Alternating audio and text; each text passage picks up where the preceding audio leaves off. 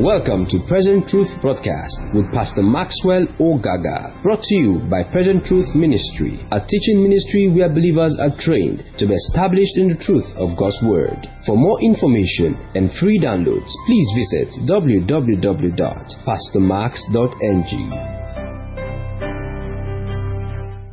You know, most times, especially when it comes to the subject of healing, most times we always think that healing school, healing classes, or healing meetings are for sick people.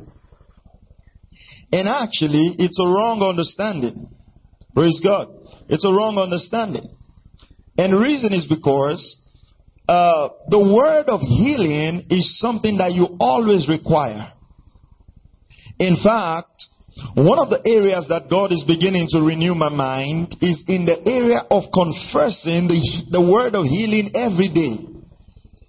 And the way the Spirit of God put it in my heart is that by the declaration of the word of healing daily, we are immunizing ourselves against sickness and disease.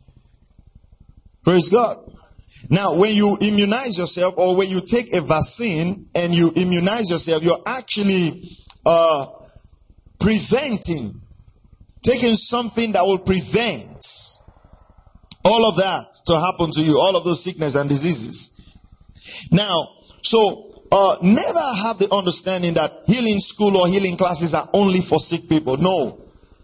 You are also learning not just how to receive healing, but learning the divine truths so you can communicate healing to others.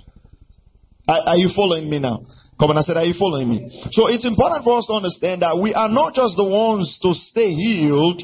We are the ones to dispense healing. Are you following this? So it is important that we understand the product that we're dispensing. You know, if someone comes to you and wants to market a product, you're going to ask questions about that product. It's the same thing with healing. It's important for us to understand what healing is. How healing comes. What's God's mind concerning healing? And understanding these truths not only positions us to minister healing to the sick, understanding these truths actually position us to walk in perfect health. Praise God. Because God wants us healthy. That's God's plan. That's God's mind. Now, let's go back to Genesis chapter 1 and verse 26. Remember, we talked about starting from that original position that God wanted man to be in. So this is a healing school. This is a healing class. So we're going to be going through scriptures to learn, to understand, to reaffirm the truths of God's word concerning healing. Go with me to Genesis chapter 1 and verse 26. It says, "Then God said, let us make man in our image, according to our likeness. Let them have dominion over the fish of the sea, over the birds of the air, and over the cattle, and over all the earth, and over every creeping thing that creeps on the earth. So God created man in his own image. In the image of God, he created them." So we understand something very particular from this verse, that man was created in the image of God. Man was created in the image of God. And now I established yesterday that that's what the new creation is. The new creation is back to this standard of a man on earth that would bear the image of God. Now, I want to point out something to you. Because we live in the earth realm, we are inundated, we are saturated by imperfections. And because we are surrounded by imperfections, we do not find it very normal to hold ourselves to perfect standard. So, when a man reads the scripture, the first thing he's trying to do is to find an excuse why the things of the scripture cannot be so. Are you following me? I was listening to someone I respect a lot in ministry, and he changed my perspective. Totally. You know, every time we read the story of the woman with the issue of blood, it was Brother Copeland actually. Every time we read the story of the woman with the issue of blood, I want to ask you an honest question. How many times have you heard that story and you were in that story, you were referred to as the woman with the issue of blood. Let me explain this. When a pastor starts preaching about the woman with the issue of blood, you know what happens? He starts saying, if you are like that woman, right? I said, right. All right? He starts saying, if you're like that woman, if you have suffered many years, Jesus is here to heal you, right? Every time, you're always seen as the woman with the issue of blood. Now, have you ever thought that in that story, you could be Jesus? Have you ever thought that way? That in that story, I could be Jesus, and others are the people with the issue of blood, that if they touch me, they can be made whole. You see, you're always quick to associate yourself with the woman who is bleeding. It will take a teacher of God's word to make you see yourself who Christ sees you. When God looks at that story now, he no longer sees you as the woman with the issue of blood who needs faith to be healed. He sees you as the dispenser of the virtue, and others are those who need to touch you to get whole. Are you seeing how long it's going to take you to renew your mind? To see that I'm not the one with the issue. They are the ones with the issue. I'm the one with the power. Praise God. I know for some of you now, you're still feeling because you so love that woman. It typifies your story. You're falling in love with that woman. No. You are the light of the world. You are not the woman with the issue of blood. You are the man Jesus. Praise God. Now, I don't mean that you are Jesus Christ, but Christ now lives in you. So as the same way that Jesus was walking on the earth is the same way he is in you now. The Bible says God is in us, reconciling the whole world to himself. How is he doing this? Simply, he says, through the word of reconciliation. The message is the means. Are you following what I'm saying? Because now, you know, social media is very far. You're going to say, oh, well, Pastor Maxwell said we are Jesus. I didn't say that. But Christ is in you. He lives in you. The message which we're going to deal with tonight, the message of identification, is very crucial. You know why they wanted to kill Jesus? They said, for the miracles will not kill you. He says, but you being man, making yourself God, is the reason we want to stone you.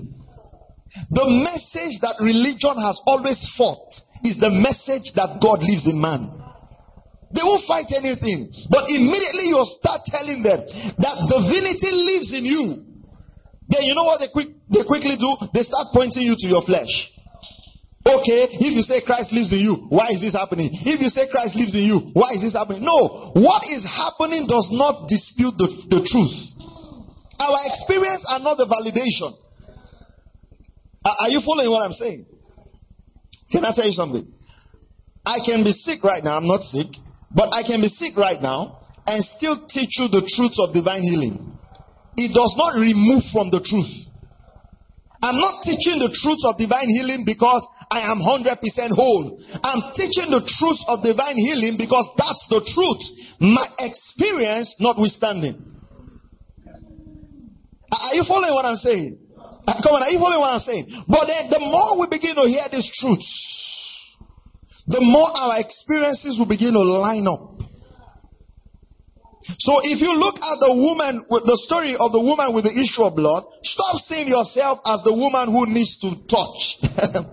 Start seeing yourself as the representative of Jesus, who has been sent like Paul, that aprons and handkerchiefs from your bodies are now healing the sick. Hallelujah. Hallelujah. That's the way we must see. So in Genesis 1:26, man, that's the perfect image that God had. Now let's go to Genesis chapter 1 verse 31. Thank you, Lord Jesus. Genesis chapter 1 and verse 31. Praise God. Genesis 1:31. Then God saw how many things? Everything that he had made. And indeed, it was what? Very good. Now, I want to ask you a question. If the man that God created in Genesis was sick, are you sure God is going to say that it was very good? Come on, are you sure? No. Some of you are not sure yet. Listen, I don't care what you believe. Sickness is not God's will. Let's just summarize it that way first. It's not the will of God. Are you following that? Now, if that man in Genesis had sickness in him, God will not say everything is very good. So it means that when God saw that man in Genesis, there was no sickness. That's God's perfect plan before sin came. So it can tell us something very clearly, that it is through sin that sickness came into the world. Because we only read of sickness and death after sin. You know, most of us, we have, let me say this. I hope I can finish up. But let me say this to you. We have been trained to accommodate sickness. We don't even see sickness as bad. Let me put it this way. We just think it's normal. So you hear somebody say, you meet someone and say, "Oh, I think I have malaria." He says, yes, now it's rainy season. Do you understand? It's like saying, what else should you have? You should have it.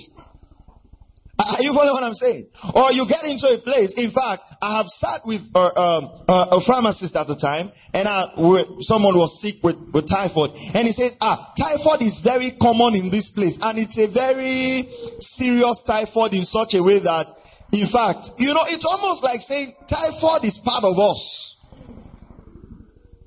Are you still here? Come on, I said, are you still here? Sometimes it's just normal for us to accept sickness because we've been trained that way. Oh, it's rainy season. That's how we catch cold. You know, some people even say, I catch cold always. Every time it's cold, my nose starts running. It's almost like cold is equals to running nose. Then they say, that's how I was born. That's why we're saying you should be born again. That's why we're preaching this message. Are you following what I'm saying? Do you imagine Adam with handkerchief in the garden, always blowing his nose? Here I say it's cold. No, I don't think so. Someone say, "Oh, is anything wrong with it?" I think so. I'm going to teach you the truths of God's word. Make sure your life lines up with it. I don't even care if I'm preaching this with runny nose. My life needs to line up with it. You hear what I'm saying? Let's raise our lives to the standards of divinity. Let's not bring it down. I was telling someone the other day, I said, even if I'm on my sick bed, dying, and they have to bury me. I said, let them write on it, this is the man who believes in divine healing. And they said, what killed him? Sickness. What did he believe? Divine healing.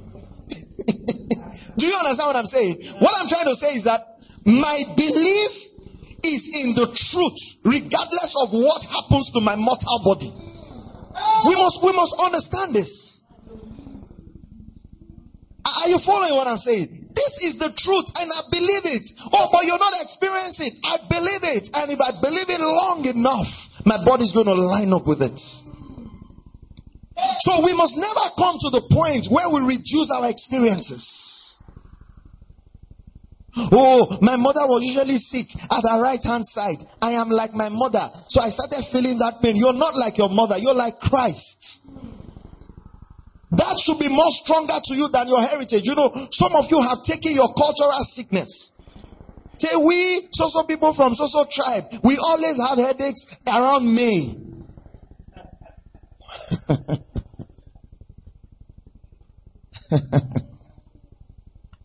The problem is when you start talking this way, people say, your own is too much. No, it's not too much. It's word much. That's what the word says. Praise God. And we stick by the word. Let me explain something to you, and let me tell you something. You see, one sickness, the day this statement came up in my heart, it changed my life. One sickness can wipe away your entire savings in a lifetime. One sickness. All the doctors have to say is, we don't know what is wrong with you. Everything you have worked for in this life will be gone. And you know the funny thing, everything you've worked up in this life will be gone, and then you will be gone. So never treat sickness with light gloves. Be big on your healing rights.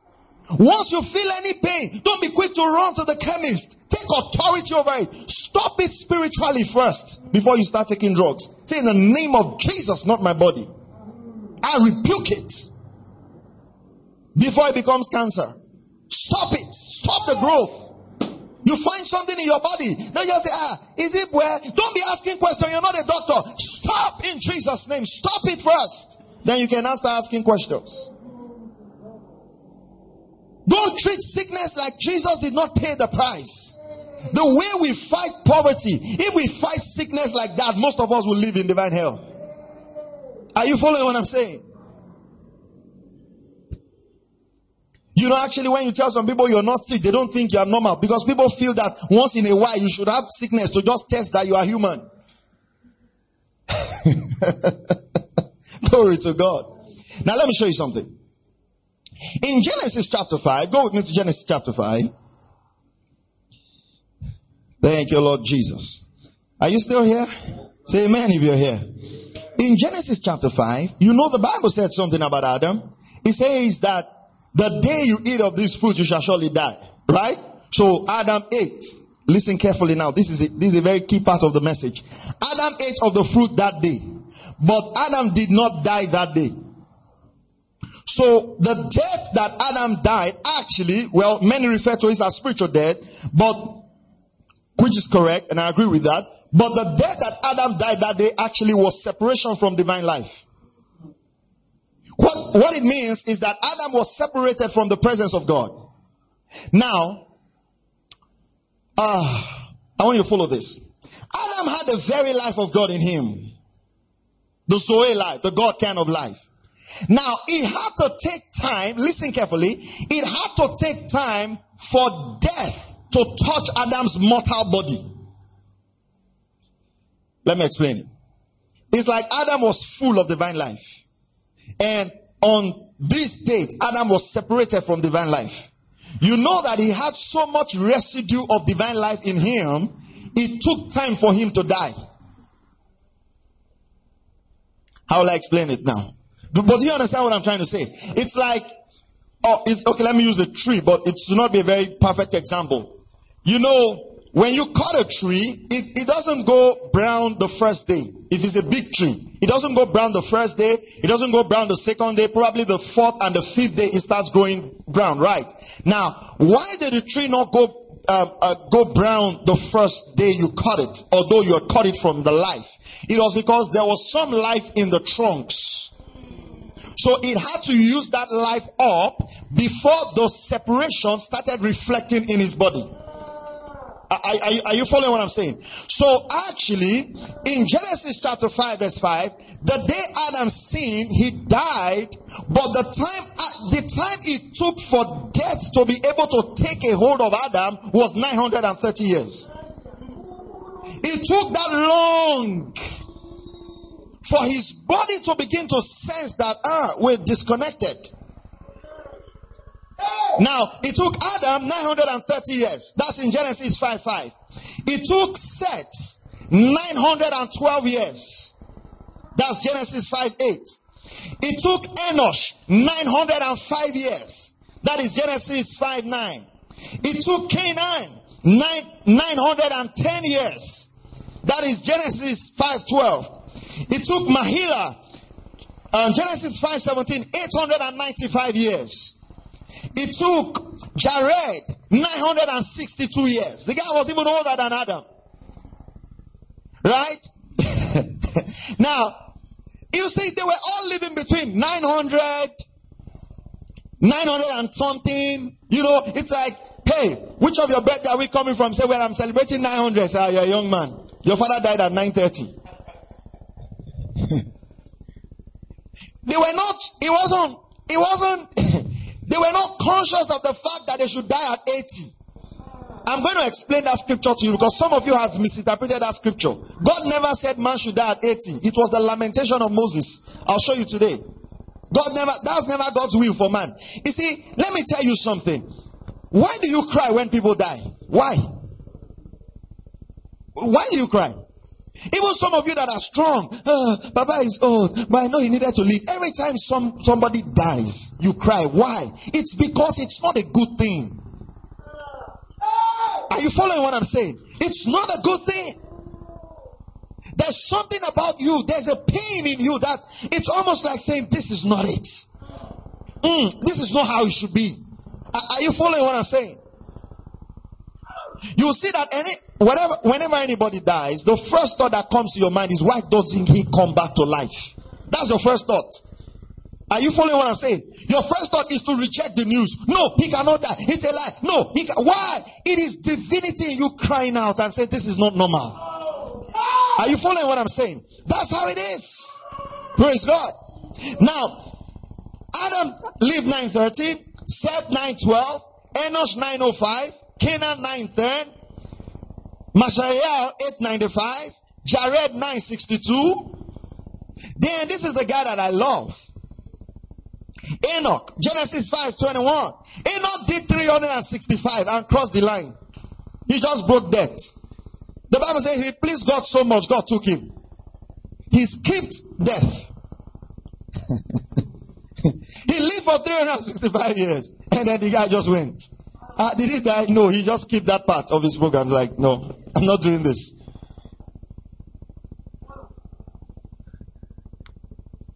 Praise God. He not skipped it. So much of the bad life. The Bible says he had this testimony that he pleased God. What does it take to please God?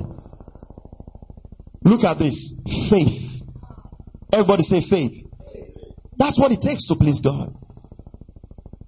Praise God. That's what it takes to please God. Faith. Look at this. In Genesis chapter 5 verse 25, Methuselah lived 969 years. Methuselah lived how many years?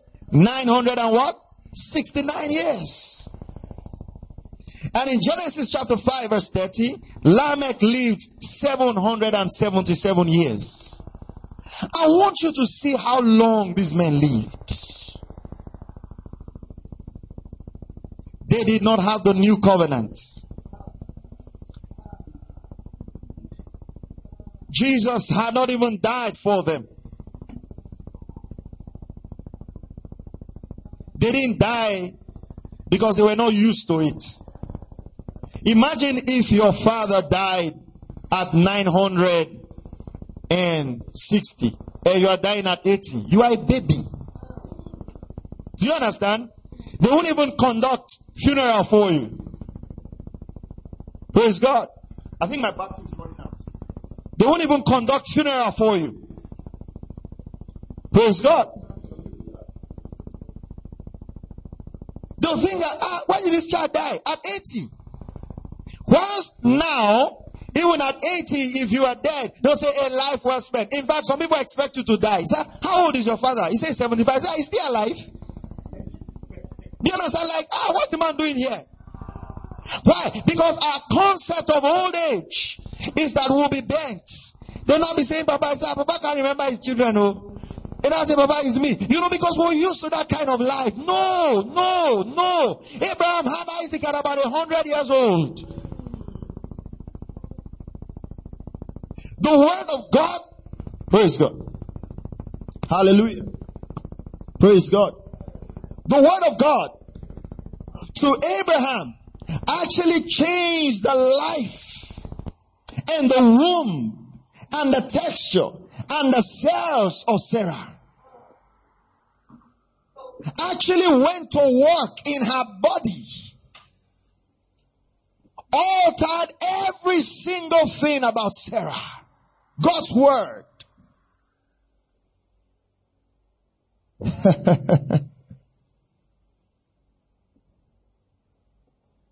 We must agree that the church has fallen far behind divine purpose. Right now we are afraid of witches killing us at 35. How poor. You know, Adam will look at us and will laugh and say, even in my sin nature, I outlived you guys. I broke God's commandment directly and I still outlived you guys. All night, anointing oil, mantle, holy water, coconut oil. Some of you will even go and meet native doctors to rob you. You have mixed all the concussion. You still die at 45. You know why? Because the fear of death has already taken hold on you. How do I know? Let me just share this. How do I know? Everything is about death. Build a house in the village, so when you die, they will have somewhere to bury you. What's your motivation? Death. Marry on time, so that at least before you die, your children would have finished school. What's the motivation? Death. Everything, they mark it up with death. Everything is death. Do this before you die. Do this before you die.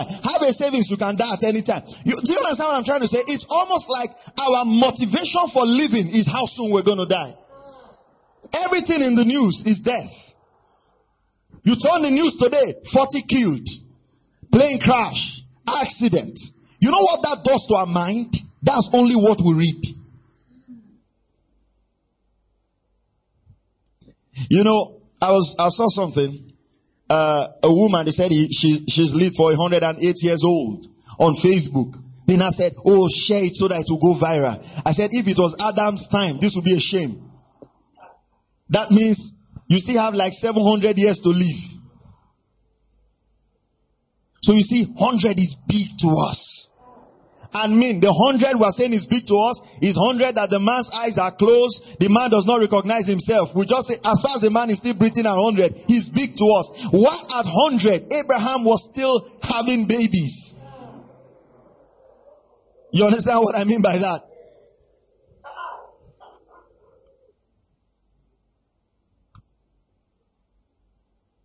It means that something is wrong. Number one, something is fundamentally wrong with our theology.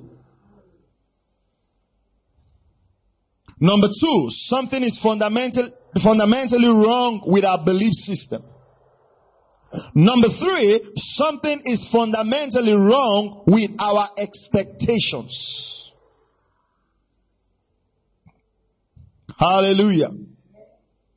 Now somebody say, well, the Lord said, Moses said in the book of Psalm 90, that a man, if we can live up to 80, if we by reason of strength live up to 90.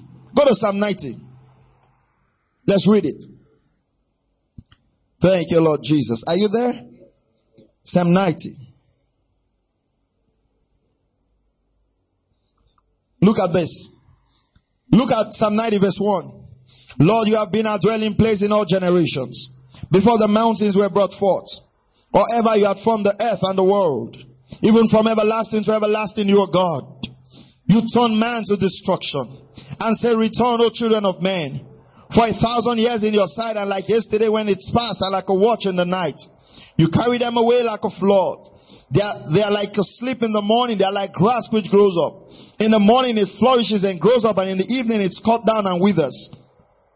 For we have been consumed by your anger. Observe. I want you to read that scripture in context. Observe what Moses is saying. He said this is what is happening to man. He says, because we've been consumed by your anger. And by your wrath, we are terrified. Psalm 90, verse 8. You have set our iniquities before you. For all our days, our secret sins in the light of your countenance.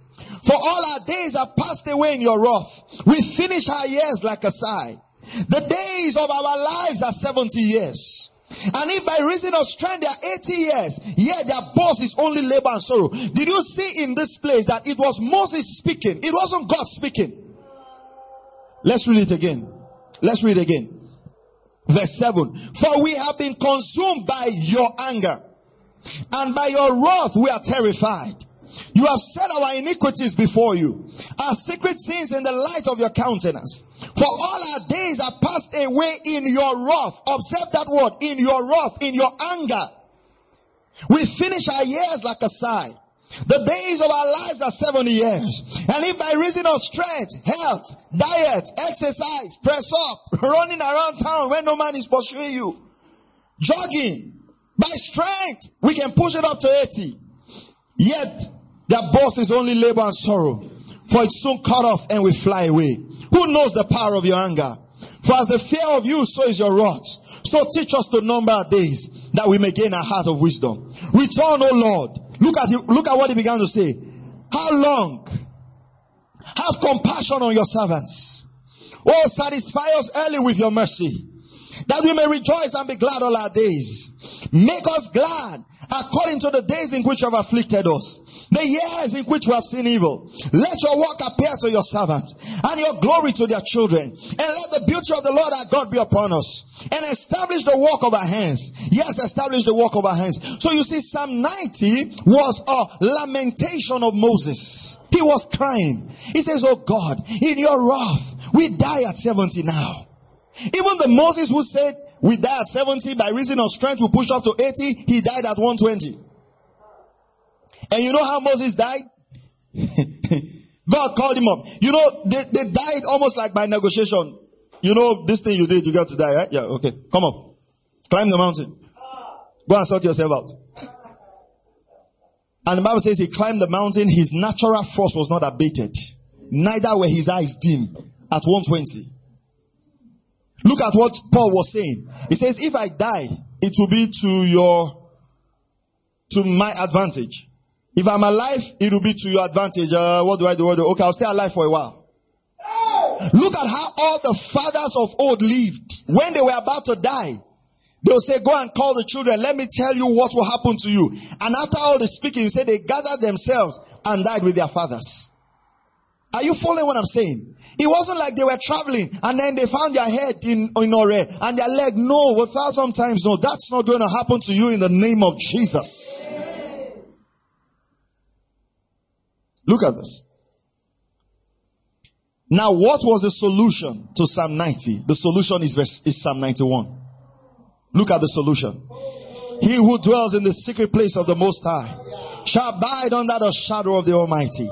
I will say of the Lord, He is my refuge and my fortress. My God, in Him will I trust. Surely He shall deliver me from the snare of the fowler and from the perilous pestilence. He shall cover me with His feathers, and under His wings shall I take refuge. His truth shall be my shield and buckler. I shall not be afraid of the terror by night, nor of the arrow that flies by day, nor of the pestilence that walks in darkness, nor of the destruction that lays waste at noonday. Now look at this very carefully. Everything here is activated by fear. Look at it. I shall not be afraid. Then he goes on to list a lot of things he should not be afraid of. He lists 4 things. Number one, he lists what?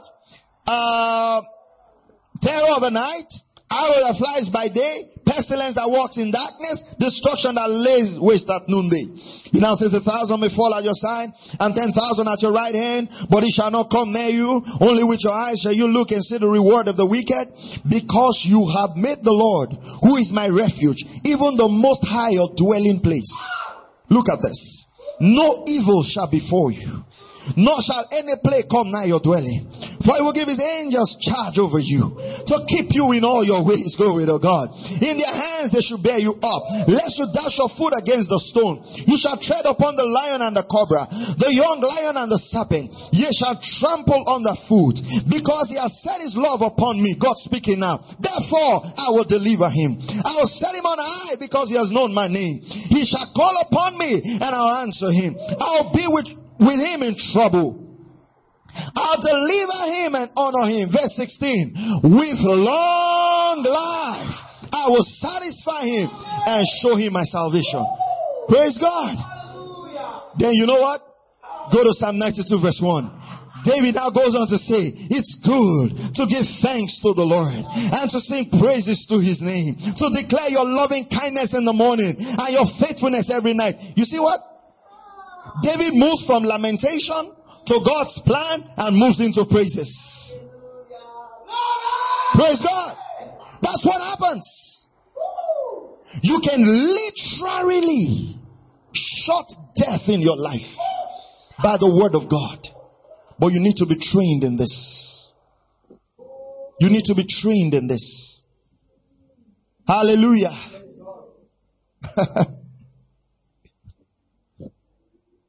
Thank you, Lord Jesus. F.F. Bosworth said, God's power can only be claimed where his will is known.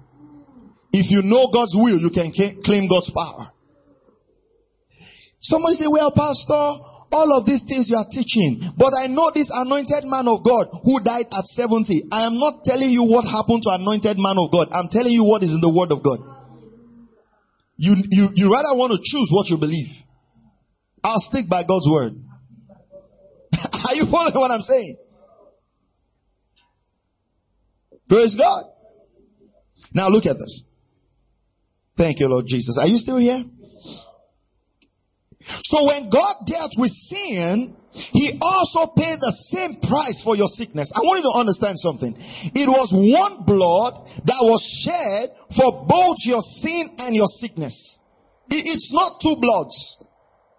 It's not like the one for sin was very thick and the one for sickness was light. No, that one sacrifice altered.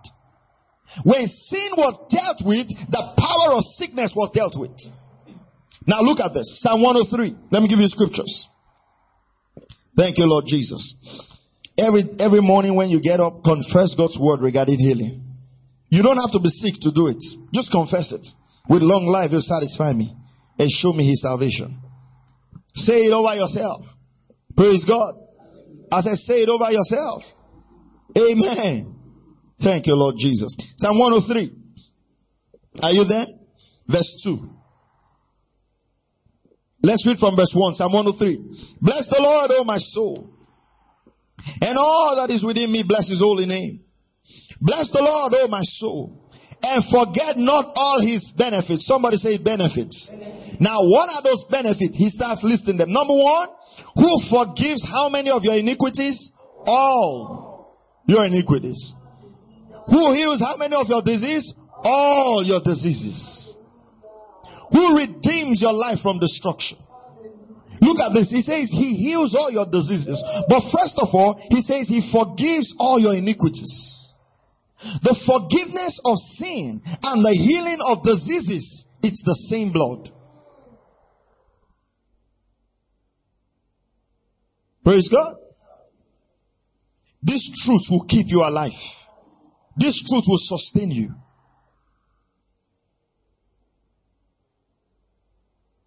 What I'm telling you now, learn it. Sickness is a terrible thing. It's terrible. It will destabilize your life.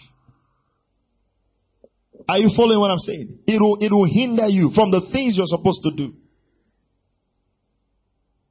Since I laid hold on the truths of divine healing, I've never allowed sickness around my body.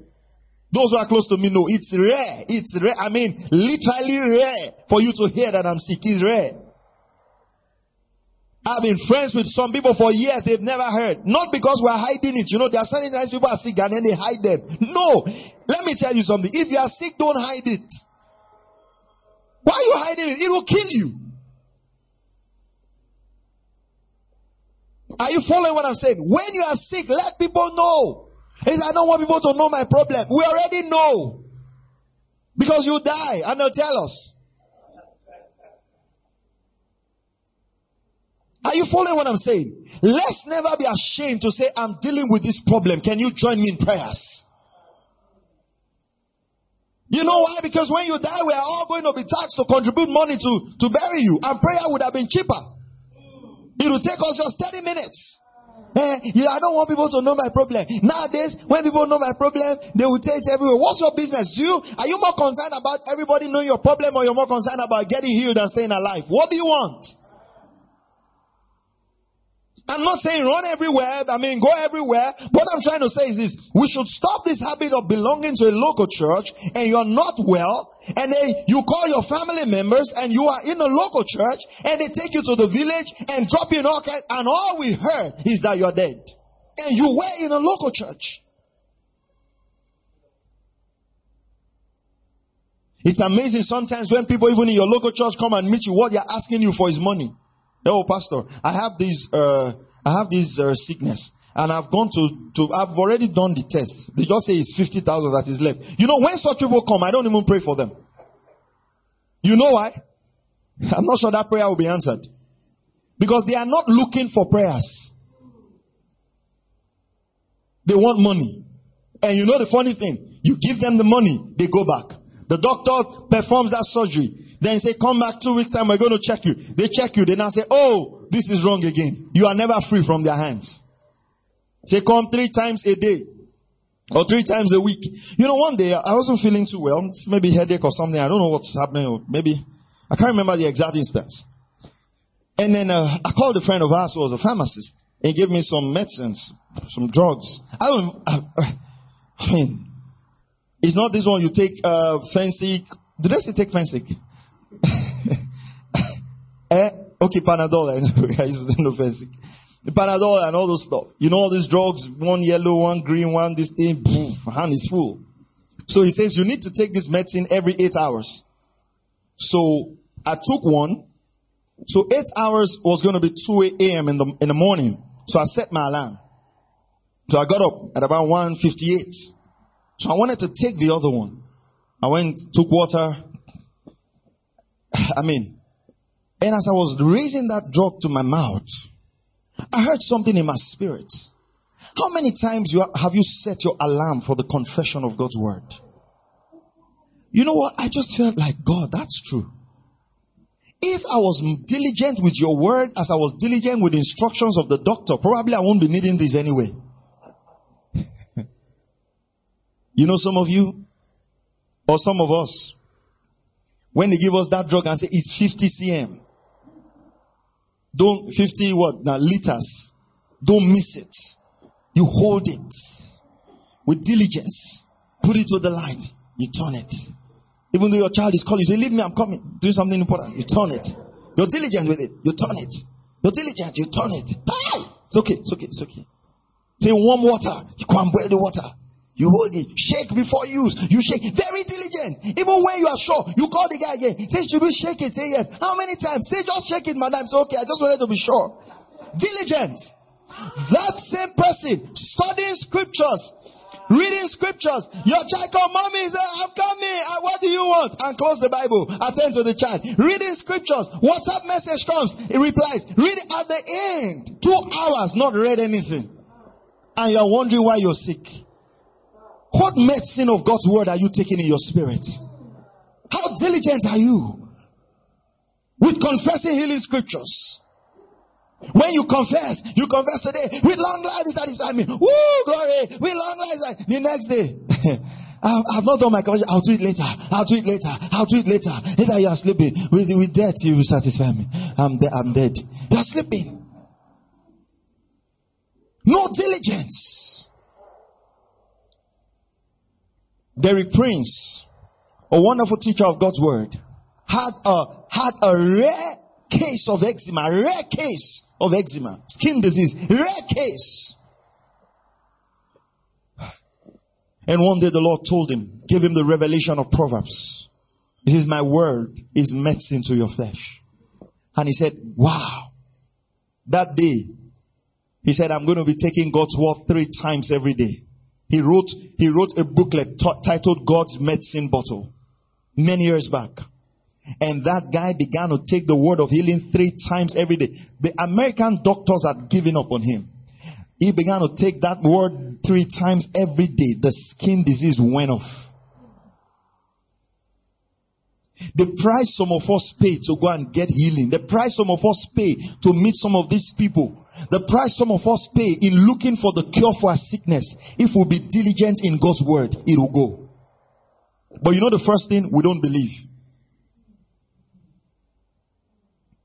Say, Pastor, I prayed. The woman even said that before they missed the leaf, they even prayed to God that it is not her power. It is God that showed her the leaf she should be using. So we all pray. It's God. But you know, God will use many things to cure you. Go carry on, philosopher. And you are drinking. And you know, and come for a healing meeting like this. How many people are sick and we see an advert for Healing School? I will never show up. But yet, they want to go to Lagos. You know, human beings always like the difficult parts.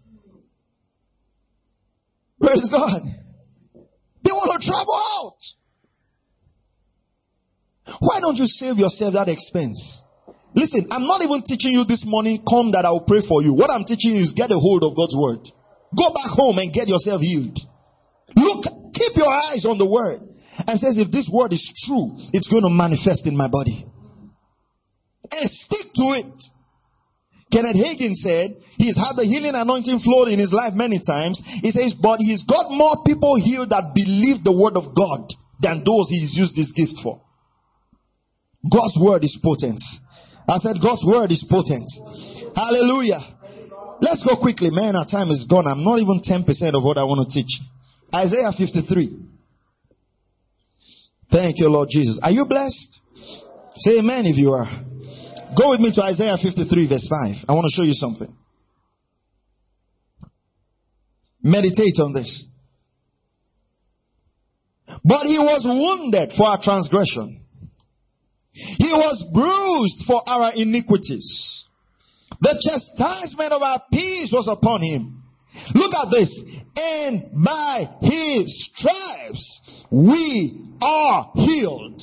Not we are going to be. We are healed. Now, this was the Old Testament. Let's look at how Peter reports this in the New Testament. 1 Peter 2:24.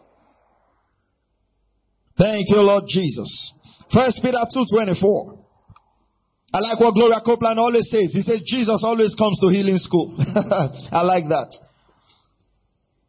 Who himself bore our sin in his body on the tree, that we, having died to sin, might live for righteousness. Here Peter is talking about righteousness. He's talking about the redemptive work of God. But look at what he says. He says, by whose stripes you were healed.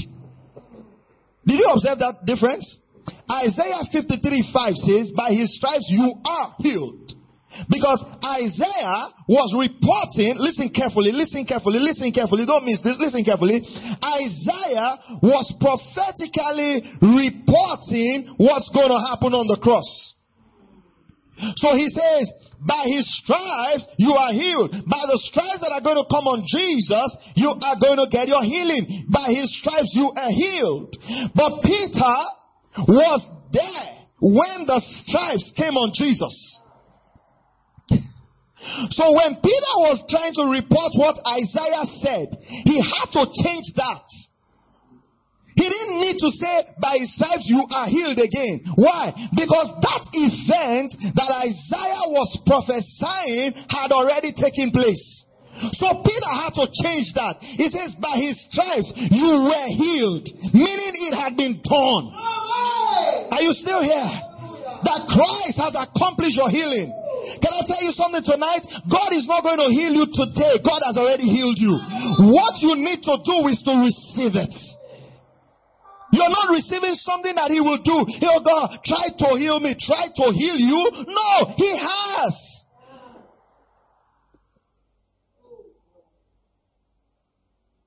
Thank you, Lord Jesus. Every time I need to receive healing, I don't receive it like a present tense. I receive it like a past tense. Lord, I'm healed already. I call for the manifestation. He's paid the price. It's not today going, hey. What sickness you have? He says it's headache plus typhoid plus malaria, BB plus. How many plus? 6. Yay. We don't even have that. 6 plus. Oh. Hey, there's no drug for 6 plus. Just be sick for the next 3 days. We'll get back to you on that. No, 1,000 times no. All your diseases were already nailed to the cross.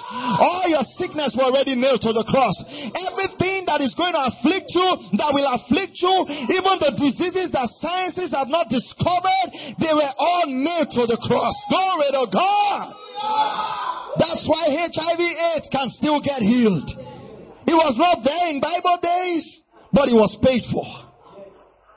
Are we still together? Hallelujah. The price for your sickness has been paid. Healing is a fulfillment of the messianic prophecy. One of the signs that Jesus was the Messiah is the fact that healing needs to take place. Matthew chapter 8. Thank you, Lord Jesus. Matthew chapter 8 verse 16.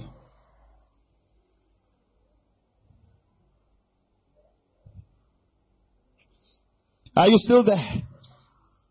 He says, when evening had come, Matthew 8:16. When evening had come, they brought to him many who were demon possessed, and he cast out the spirits with a word I like this. I always like reading this. Look at it in your Bible. Look at it in your Bible. Just look at your Bible. I want to point something to you. Look at your Bible. It says, he cast out spirits with what? With what? With a word. Many spirits, one word.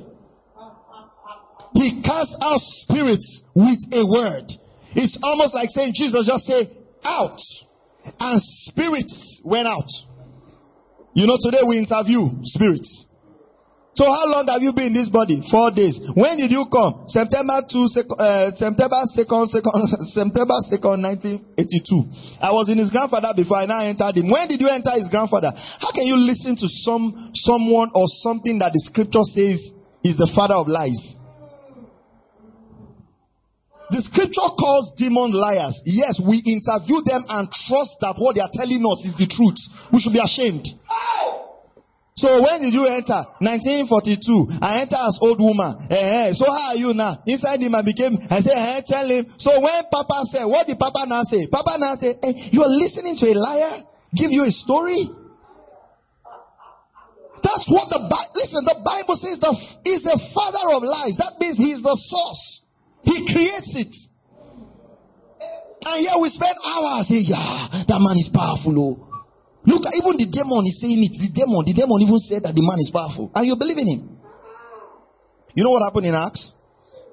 A demon-possessed person was going with Paul. And he said, this is Paul, servants of the Most High God. They are showing us the way of salvation. The Bible says Paul endured it for 3 days and casted out the spirit. What the girl was saying was true, but the source was wrong. The key thing for us as believers is the source. Are we still together? Look at this. That it might be fulfilled. And he healed all who were sick. That it might be fulfilled, which was spoken by Isaiah the prophet. He himself took our infirmities and bore our sickness. To bore means, the word bore here means he carried our sickness. So if you have a sickness in your body now, you are the wrong carrier. You're not supposed to carry it. Because a man had been predestined by God to carry it on your behalf. A lady, I was reading a story one time, and the man said that this lady, she was struggling with the luggage. She was struggling with her luggage. And she gave the lady a lift. So the lady got in the car. And when the lady got in the car, the lady decided that, you're already carrying me. I'm not going to drop this luggage on the floor of the car. I'm going to carry it. The man said, no, you can drop the luggage. He said, no, you're already helping me enough. Some of us are like that. It's like, God, don't worry. I will try and heal this sickness myself. I will try native way. You're already giving me salvation. It's okay. Don't worry. I know what, Mama, you will deal with it. No, drop the luggage. Are you hearing what I'm saying? Your sin is paid for. Your sickness is paid for. That fibroid is paid for. That infertility is paid for. That cancer is paid for. That blood disease is paid for. The pain is paid for. And it goes in the name of Jesus. You don't need to say, okay, don't worry, I know what chemist. Don't know. The same blood. It's the same blood. And it's still effective. Hallelujah. Glory to God. Thank you, Lord Jesus. Are you still here? Wow, our time is gone. Are you still here? Wow, wow, wow, wow, wow. Let me show you two things and then we can close. Because I want to spend a couple of time to just pray. So if there are people here who need healing, we get them healed. Thank you, Lord Jesus. You know, in Luke chapter 13, something happened. Luke chapter 13. Luke chapter 13, verse 10. Now, he was teaching in one of the synagogues on the Sabbath. And behold, there was a woman who had a spirit of infirmity 18 years and was bent over and could in no way raise herself. You know, something that interests me about this woman. The Bible says this woman was bent over for 18 years and she couldn't raise herself. Do you know what interests me about this woman? She still came to church. She was still in service. Do you understand that? The Bible says she could not raise herself, so she went to church like this. That's how she came to church. 18 years. She didn't have any business being in church. But she went. You know, sometimes your commitment to your local church is irrespective of your experience. Buying a church, pastor. If I tell you the story, you won't believe. As I was just coming, my slippers just caught. I said, why would my slippers caught on Sunday? I went back to the house. I discovered my husband has gone out with the leg of my shoe. You're a woman. Your husband went out with the leg of your shoe. Say, that's why I didn't come to church. Why did you not come? As I was coming, I just entered. I crossed up Okada. Okada started insulting me. I said, this is a bad sign this Sunday morning. Why will they be insulting me before I go to the house of God? I said, let me just sleep. You understand that? This woman, 18 years, was bent over, but still came to church. May God give you the grace to be committed, regardless of your experience. Have a commitment that surpasses understanding. That people will like, why are you this committed to God? But let's read on. Look at this. But when Jesus saw her, he called out to him and said to her, woman, you are loosed from your infirmity. And he laid his hands on her. And immediately she was made straight and glorified God. Oh, thank you, Lord Jesus. But you know what some translation says? Some translation says, Jesus said, this daughter of Abraham needs not to be bound. I like that. What he was trying to say is that it is unlawful for her by the Abrahamic covenant to be sick. So that means the healing she got was her right. How much more the new covenant? But let me show you something here. But the rulers of the synagogue answered with indignation because Jesus had healed on the Sabbath. Do you know why? This is one of the reasons they could not heal. They were more concerned about keeping the laws than setting people free. You know somehow why the healing power of God does not flow in our meetings? We are so much concerned about people who are keeping the laws, people who are dressing well, people who are eating well, people who are doing all the right things and than being compassionate that human beings are suffering and they need the power of God. Listen to me. Without compassion, you'll never heal the sick. Because when we hear somebody is sick, what's the first question that comes to our mind? What has she done again? What has he done? We are trying to trace the sin instead of healing the sickness. You know, we almost feel that something must be wrong. He cannot be sick. It's not ordinary. Have you heard that? Somebody's sick. The first thing is, it's not ordinary. And that's why we want you to heal it supernaturally. Why? Instead of looking for healing, we start tracing. When last did he go to the village? Say, on Monday. When did the sickness start? Monday night. I told you. It's finished. It's finished. That's his At the end now, instead of healing the sickness, we'll start punishing. You see, do you know, see how distracted we are? When Jesus wanted to heal that guy who was blind, the Pharisees came and said, who sinned that the man is blind? Jesus said, neither the father nor the mother. He says, but so that the works of God might be seen and Jesus might be glorified, he received his sight. Listen, everything we do in the healing meeting is for the glorification of God. I'm not trying to look at what you have done that's making you sick. I'm not trying to look at the sin you have committed that is making you sick. Are you following what I'm saying? Because you know why I'm not looking for the sin you've committed that's making you sick? Is because the price also for your healing covers your sin. That's why sometimes Jesus will say, take up your bed and walk, or your sins are forgiven and the person will get healed. Why? Because even if we know that you sinned, that is why you were sick, the price has also been paid. It's like saying people should be punished for their sickness. I mean, you know, people hear this and say, well, you're encouraging people to sin. The truth of the matter is this. People are already sinning without encouragement. But you know the funny thing? People just need to know the truth. Because you know why some people are not healed? They just feel that sickness is God's way of punishing them for the past life they have lived. And you know what will happen? No amount of treatment will get you healed. Because you feel justified to be sick. What about saying, Lord, I know I didn't live right, but I received salvation. I'm now a new creation. Therefore, I received the justification to receive my healing. You know that most people that Jesus even healed, some of them didn't believe in him. They just came to him for healing. But God was compassionate enough. Some, after healing, he will say, go and sin no more. That means he preached salvation to them after healing them. No true shepherd must have a heart that is short of mercy. No true shepherd. You must be compassionate. That's what happened to the rulers of the synagogue. Praise the name of the Lord. Thank you, Lord Jesus. One more scripture and then we can close. Psalm 107 verse 20. I still have a lot. Maybe I've done like 20%. Psalm 107. Because we want to spend time to pray for the sick. Psalm 107 verse 20.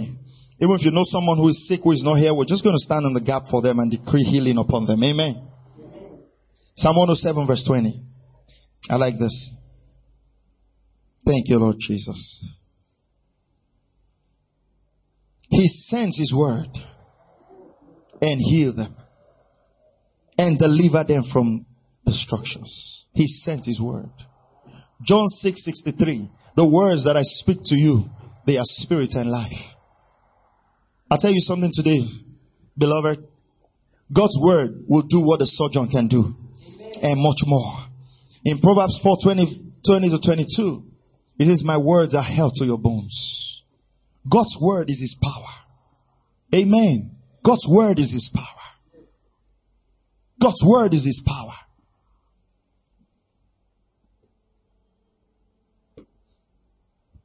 I remember a few years ago when we had my son, my wife went to the hospital and the doctor said, oh, she had fibroid. It was going to affect the baby and all that and all the medical advice. You know, let me explain something to you. And I want to say this because I know people are watching us all over the world. I want to say this. Faith is not against medicine. Because I've heard people leave a meeting like this and just go home and throw their drugs away. No, don't do that.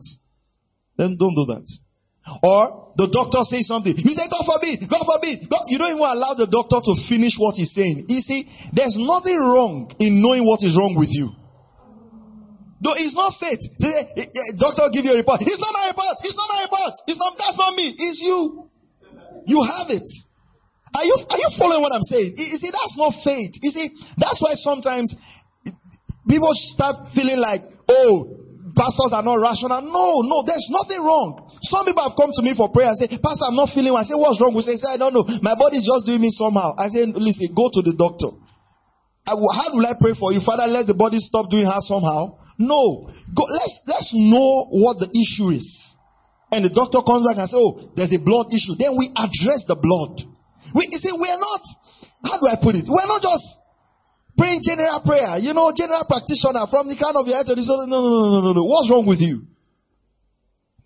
And then sometimes I tell people, find out what the doctor said is the cure. So sometimes the person says, oh, my blood level is low. And I say, what is your normal blood level? What's the normal one? Well, I don't know all those medical terms. Then they say maybe, I'm using an example. Then they say maybe the blood should be 32. I say fine. So we now know what to pray for. We now speak exact figures. Are you hearing what I'm saying? Why don't I say blood come up? What about if you now move and now become high blood pressure? That the blood is now too much. You don't say you have too much blood. You are bleeding from your nose. No. Do you understand? Because sometimes this power, we need to regulate it. Are you hearing what I'm saying? So we are intelligent. We are not fools. Are you hearing what I'm saying? But the problem is when it comes to prayer, people are not patient. If you come to us, okay, go get your test and come back. Say no, he does not have power. No. So, I want to say this. It's very important. There's nothing wrong with going to do a test. There's nothing wrong when they give you the test. You look at it and say, so what does this mean? And the doctor says, this is what you have. Say, what's the solution? He says, maybe you need more white blood cells. Perfect. So, you now know what you are praying for. So you say, Father, in the name of Jesus, I speak to the white cells in my body. They reproduce themselves in the exact number that needs me to function maximally. That's how to not pray. He'll go, Father, they will not succeed. They will not succeed. Who? Is it the footballers or what? Who exactly are you praying about? Don't be that way. Are you following what I'm saying? When Jesus finished praying for the lepers, it was the customary law of the law of Moses that the priest had to certify them that they were free. So when Jesus spoke to them, he says, go and show yourself to the priest. Go and collect the certificate of your healing. There's nothing wrong after praying for people. Tell them, go back to the doctor, go and rerun the test. It is not faith to avoid hospital. If it is healing, it will show that you are healed. The report will be clear. Are you hearing what I'm saying? So don't go and say, before they say you are doing God forbid, the doctor will just leave you and you will die. Be calm. You know why you should be calm? There's no result that can't be dealt with.